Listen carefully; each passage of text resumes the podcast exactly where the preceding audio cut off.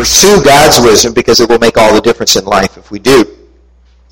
We have a responsibility to educate our children, to, to influence them for God, to learn these ways of God. And so this morning we're going to read from Proverbs 3, verses 1 through 12, if you want to follow along here. My son, do not forget my teaching, but keep my commands in your heart. For they will prolong your life many years and bring you prosperity. Let love and faithfulness never leave you.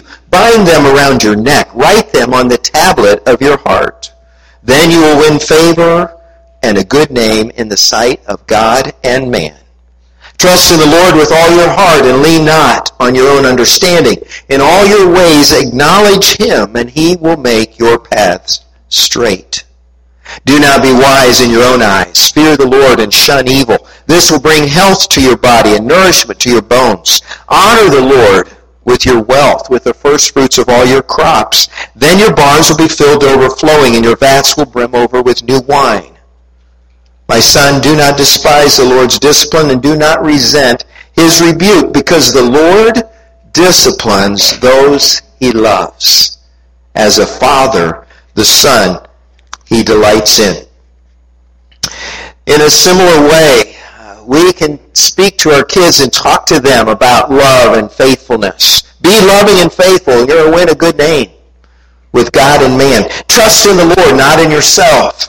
And he will make your path straight and good. It'll be go- better for you. It'll be a blessing to you. Honor the Lord with the first fruits of your life. Be generous with him. Be generous with other people. And God will fill your barns to overflowing.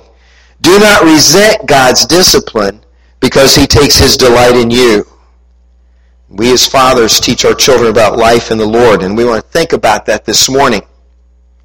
Now, someone asked, what makes a dad? And they answered it this way. They said, God took the strength of a mountain, the majesty of a tree, the warmth of a summer sun, the calm of a quiet sea, the generous soul of nature, the comforting arm of night, the wisdom of the ages, the power of the eagle's flight, the joy of a morning in spring, the faith of a mustard seed, the patience of eternity, the depth of a family need. Then God combined these qualities. When there was nothing more to add, he knew his masterpiece was complete, and so he called it Dad. Now, I think that's a little bit too flowery for you dads, isn't it? It's like, oh, come on. Don't compare me to a mountain spring. Don't compare me to a bunch of flowers somewhere, or the joy of morning, or the faith of a mustard seed. I mean, that, that's not me. And yet, there is something to be said there. I, I don't know about you, but that's too flowery. We need something more practical, something just, just a little more every, every day, don't we?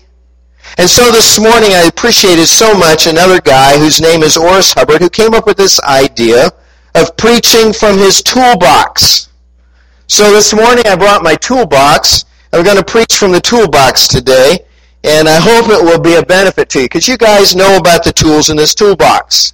You've been learning for years how to use them and maybe still developing some skills. And I know I regularly get hurt by the tools of my toolbox because I'm not sure what I'm doing.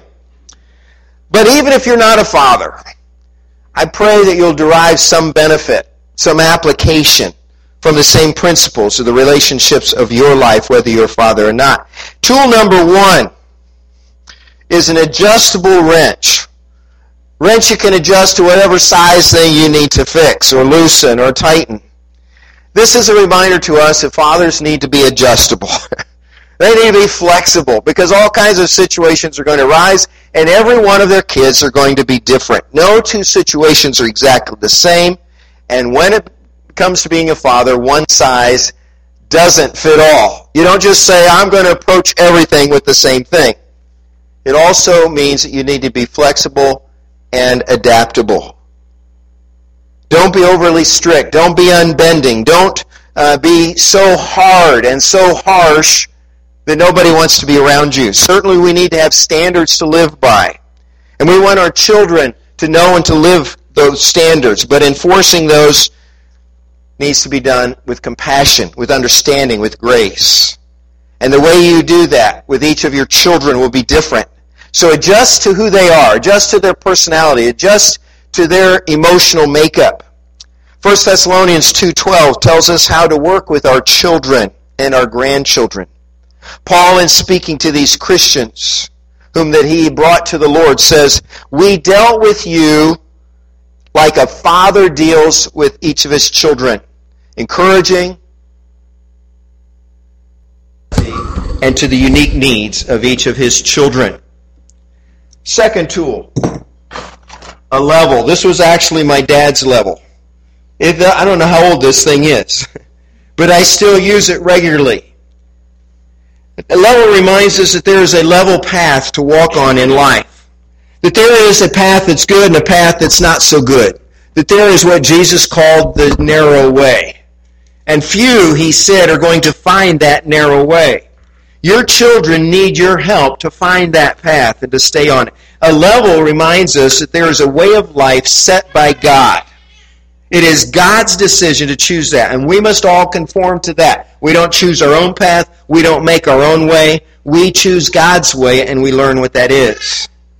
God said to his people in Jeremiah 31 9, when his people had returned to him after their exile, he said, I will lead them beside streams of water on a level path where they will not stumble, because I am their father. So it takes deliberate effort for a father to walk on that path and then also to guide his children by his example how to walk on that path themselves. So, dads, are we walking on the path? And are we encouraging our children to follow that same path from the Lord? Third thing is a pair of pliers. Now, you can choose all kinds of pliers in this world. There are needle nose pliers, and there are bigger pliers and smaller pliers. And every toolbox needs to have some pliers in it because pliers hold things together. So a father needs to hold together things in his family when everyone else appears to be losing their grip. Maybe sometimes it happens in your household as it's happened in my household on occasion. That the wife and the children are kind of at odds with each other. You come on the scene and everybody's kind of just, there's so much noise, nobody's really listening. Nobody's uh, really learning. Nobody's really finding a solution to the situation. And sometimes a wise father acts like a pair of pliers to just gently bring everybody together and hold things together long enough to get some solution. To, to bring them together so that things can be resolved between them. Colossians 1 talks about Jesus, that he is the one who holds all things together. He is the glue of the universe, in other words. He's the one who keeps things from falling apart. Now, normally, moms are the glue, aren't they? Normally, they're the ones day by day glue things together. They are there more of the time than dad usually, and by nature, they have bonding abilities we men simply don't possess. we just have to learn how to bond the way that a mother naturally bonds. But what happens when mom starts to lose it too? When she loses her cool, or maybe she, she gets angry, or she can't think straight at that moment because of everything else that has happened, and, and it just kind of panic has set in to the family. Dad has to step in to hold things together. And he needs to use the pliers that God has given him in his toolbox by having his own attitude, by his own emotions in check, and able to come into that situation. Softened by his very presence, both his size and his strength, Dad can cause everyone to stop their yelling and to take a moment to regain their composure and together to find a solution. We can do this. We can work this out, Dad comes in to say. So, Dad, God wants us to be strong enough in Him that we can be the ones to bring stability to our families in chaotic, difficult times. what else do we have in here? Oh, here's an odd thing to have in a toolbox cologne. Huh. What an odd thing to have in here. Cologne is an odd thing, but it's a good idea. And this cologne reminds me that one of the greatest things we can do for our children is to love our wives. One of the best things we can do for our son is to demonstrate what it means to love your wife. Ephesians 5:25 says, "Husbands, love your wives even as Christ loved the church and gave himself up for her to present her holy and blameless before the Father." Do your children know how much you love their mother? Is it evident in the way you talk to her, in the way that you treat her, in the way you demonstrate your love for her? Is it evident to your children that you adore their mother? Few things can bring greater stability to your child's life than to know that dad and mom actually love each other. And they're in this for the long haul, and they're not going to just split up because of a heated argument they had or because circumstances got tough. And cologne reminds us of that. Now you have to be careful. You could break your cologne very easily if it's in your toolbox. So this has to be guarded carefully in your toolbox. Well, there's another thing here. This is an interesting one. It's a rubber mallet. Notice that it's a rubber mallet, not a steel hammer. I've got one of those too. And if a dad acts like a rubber mallet rather than a steel hammer, it's going to go a whole lot better for him. If you know the old saying, if you only have a hammer, then everything looks like a nail. Some fathers only have a steel hammer. And we know what happens to families like that. We know what they do in disturbing their family and causing so much pain for their family. Fathers sometimes need to do what the Bible calls urging or encouraging. And they need to apply some pressure and some influence on their children to do the right thing. But they must be careful not to urge too hard. And so a rubber hammer is really helpful here, a rubber mallet. In Ephesians 4, Paul says to the Christians in Ephesus, I urge you to live a life worthy of the calling you have received. Now I use this hammer to put lids back on paint cans, don't you? Because if you use a steel hammer, you're going to dent the can, or you might even crush the side of it and ruin the whole paint can. I use a rubber mallet to take wrinkles out of soft metal so that it can be smooth again. I use a rubber mallet when a steel hammer would leave something scarred or broken or damaged in some way. And Fathers 6, uh, Ephesians 6 4, which Jerry already mentioned this morning, says, Fathers, do not exasperate your children. Do not get your children all angry and upset. Do not agitate them. Instead, bring them up in the training and instruction of the Lord. And that had to be said to us because as fathers, we can easily overdo it. We can come rushing in there with our big steel hammer or maybe even a sledgehammer and say, I'm going to fix this and we've broken everybody in sight by the time we're done. We can become too forceful, too firm, too hard line. So when you correct your children in a difficult situation, remember, God gave you a rubber mallet. And He asks you to be gentle as you do so. Shape and discipline your children, yes, but do so with gentleness so that you do not make them feel like they will never amount to anything. A father can break a child's spirit faster than anyone. And they can be broken for life if he doesn't go back to fix the damage he has caused. Now, are you using a steel hammer or a rubber mallet? Here's another thing in my toolbox shop towels.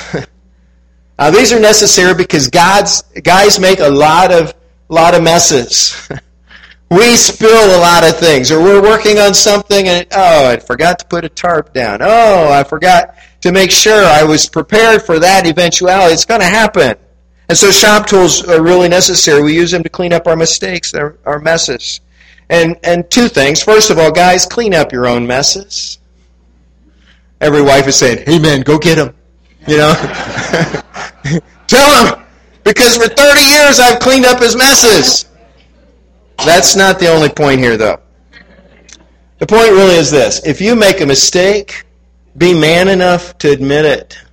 Be man enough to, to, to man up and say, I'm sorry. You know, I, I didn't do the right thing here. I thought I was doing something well, but I, met, I, I blew it. And we fathers need to admit to our children that we're not perfect. And if we make a mistake, especially in regard to them, we need to say, I'm sorry. And we're teaching them that it's okay to make mistakes. It's okay to try and to fail. And if you do, you own up to it. And the person you offended, you apologize. The person whose item you broke, you replace it. You do what you can to mend that. Let these shop towels remind us that we need to seek God's forgiveness also. 1 John 1 9 says, If we confess our sins, he is faithful and just and will forgive us our sins and purify us from unrighteousness. So, by your example, guys, you can teach your children how to admit their mistakes and to seek the Lord's forgiveness or the forgiveness of the person that they have offended or hurt. And once mistakes are made, on a shop towels or paper towels, you clean it up, what do you do with it then? You throw it away. And when a person makes a mistake and they admit that and they seek forgiveness and it is given, then we don't carry that mistake around. We don't say, oh, remember? Remember what you did? Here's a towel to prove it. I hung on to it because I want to show you what you did to me. No, it's time to move on. And we need to allow each other to move on, and we need to teach our children admit your mistake, move on, try something else, do something better the next time.